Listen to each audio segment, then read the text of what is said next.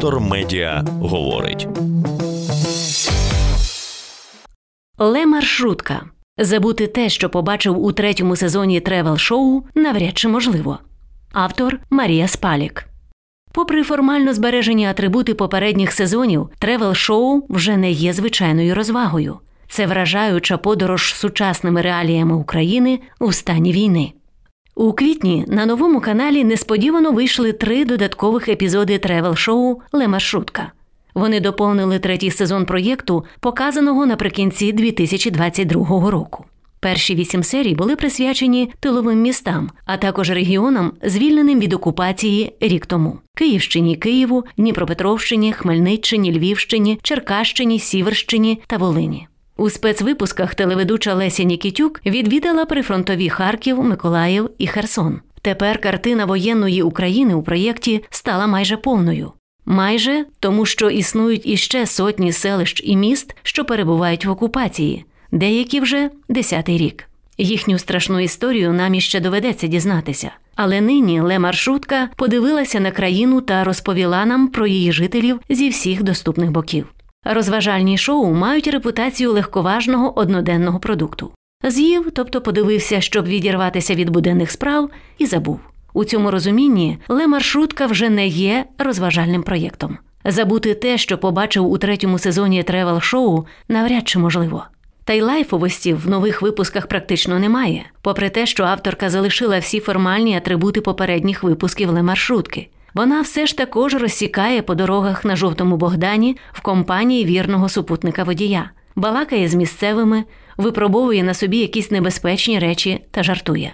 Проте маршрутка вся посічена уламками. Поки машина стояла в автопарку в броварах, біля неї впало декілька ракет. Ведуча випробовує на собі речі, що пов'язані з війною.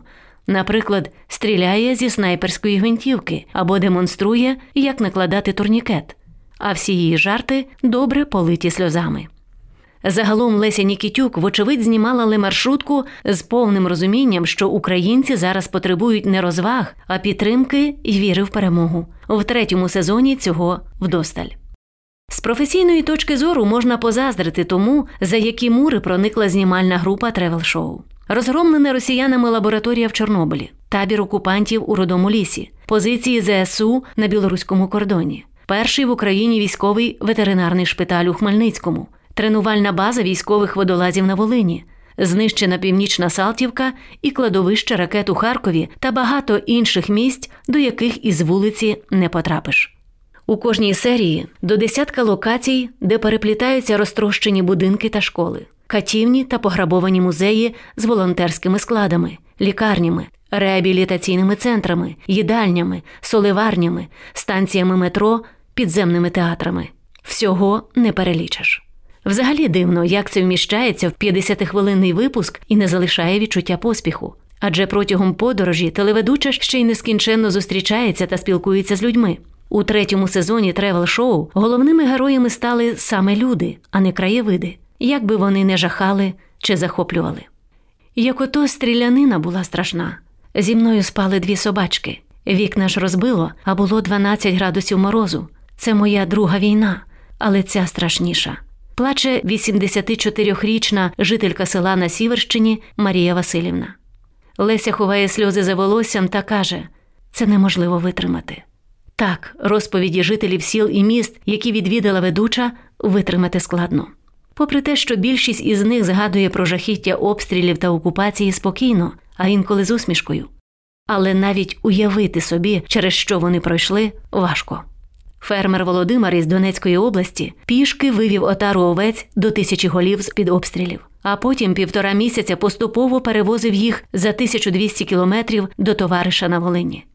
Блогерка Ольга з Херсона 10 днів просиділа в підвалі майже без води, їжі й туалету, а потім її повезли на розстріл.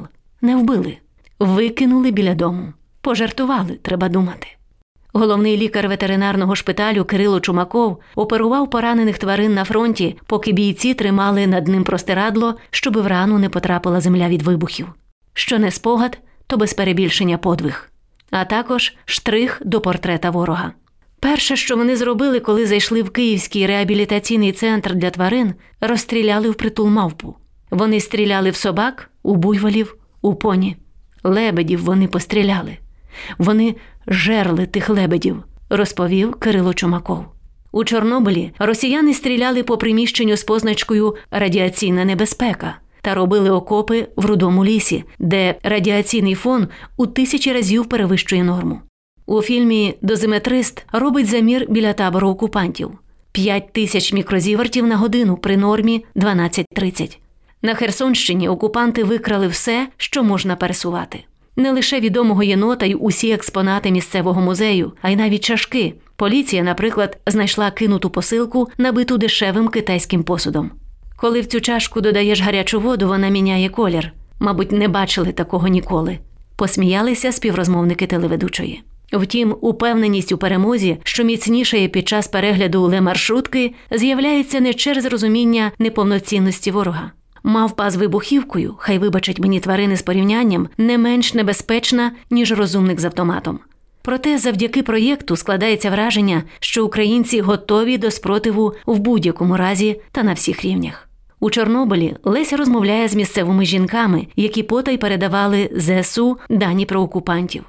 У Херсоні з партизаном, який залишав проукраїнські написи на парканах, у Києві з начальницею евакуаційного потяга, що під шаленими обстрілами вивозив наляканих людей, в Умані з хасидами, які облаштували бомбосховище в синагозі, в Луцьку з керівницею реабілітаційного центру для сімейних військових, які ледь живі через постійну тривогу за близьких на фронті. В Харкові з директором школи, який уже на другий день Великої війни примудрився відновити навчання, щоб діти не втрачали знань. У Львові з відьмами та магами, які шлють Путіну прокльони, у Чернігові із саперами. Так, пес патрон там теж є. На Черкащині з пілотом гелікоптера, який літав до оточених у Маріуполі азовців і на острів Зміїний. У ле-маршрутці десятки героїв, і всі вони щось роблять для перемоги. Навіть якщо це не просто мрії про відбудову, які насправді дуже важко мати, коли живеш у сараї біля зруйнованої хати. Особисто мене у проєкті потішили ще дві речі: по-перше, серед співрозмовників Лесі майже немає представників влади й зустрічей у кабінетах. Мер Львова Андрій Садовий, Сергій Гайдай, який на момент зйомок був начальником Луганської обласної військової адміністрації, та голова Миколаївської обласної військово-цивільної адміністрації Віталій Кім не рахуються, адже вони для українців уже як рідні, та й спілкуються з ведучою в неформальних обставинах. Для формату головомовців у нас є єдиний марафон. Добре, що в маршрутках його не транслюють. По-друге, я дізналася багато нового. Наприклад, про долю чоловіка, що вскочив на російський БТР з українським прапором під час протестів у Херсоні. Це український поліцейський, і він залишився живий. Або про найскладніший момент у керуванні дроном. Виявляється, його важко впіймати після виконання завдання. Або про те, що торік у всьому світі народилося лише чотири леопарди, і один із них у Миколаївському зоопарку, або як узагалі можна вистрілити в людину питає Леся у тренера, який викладає курс тактика міського бою для цивільних у Києві. Треба усвідомлювати, що це не людина, а ворог, відповідає він. Ласкаво просимо в подорож сучасними українськими реаліями. Детектор медіа говорить.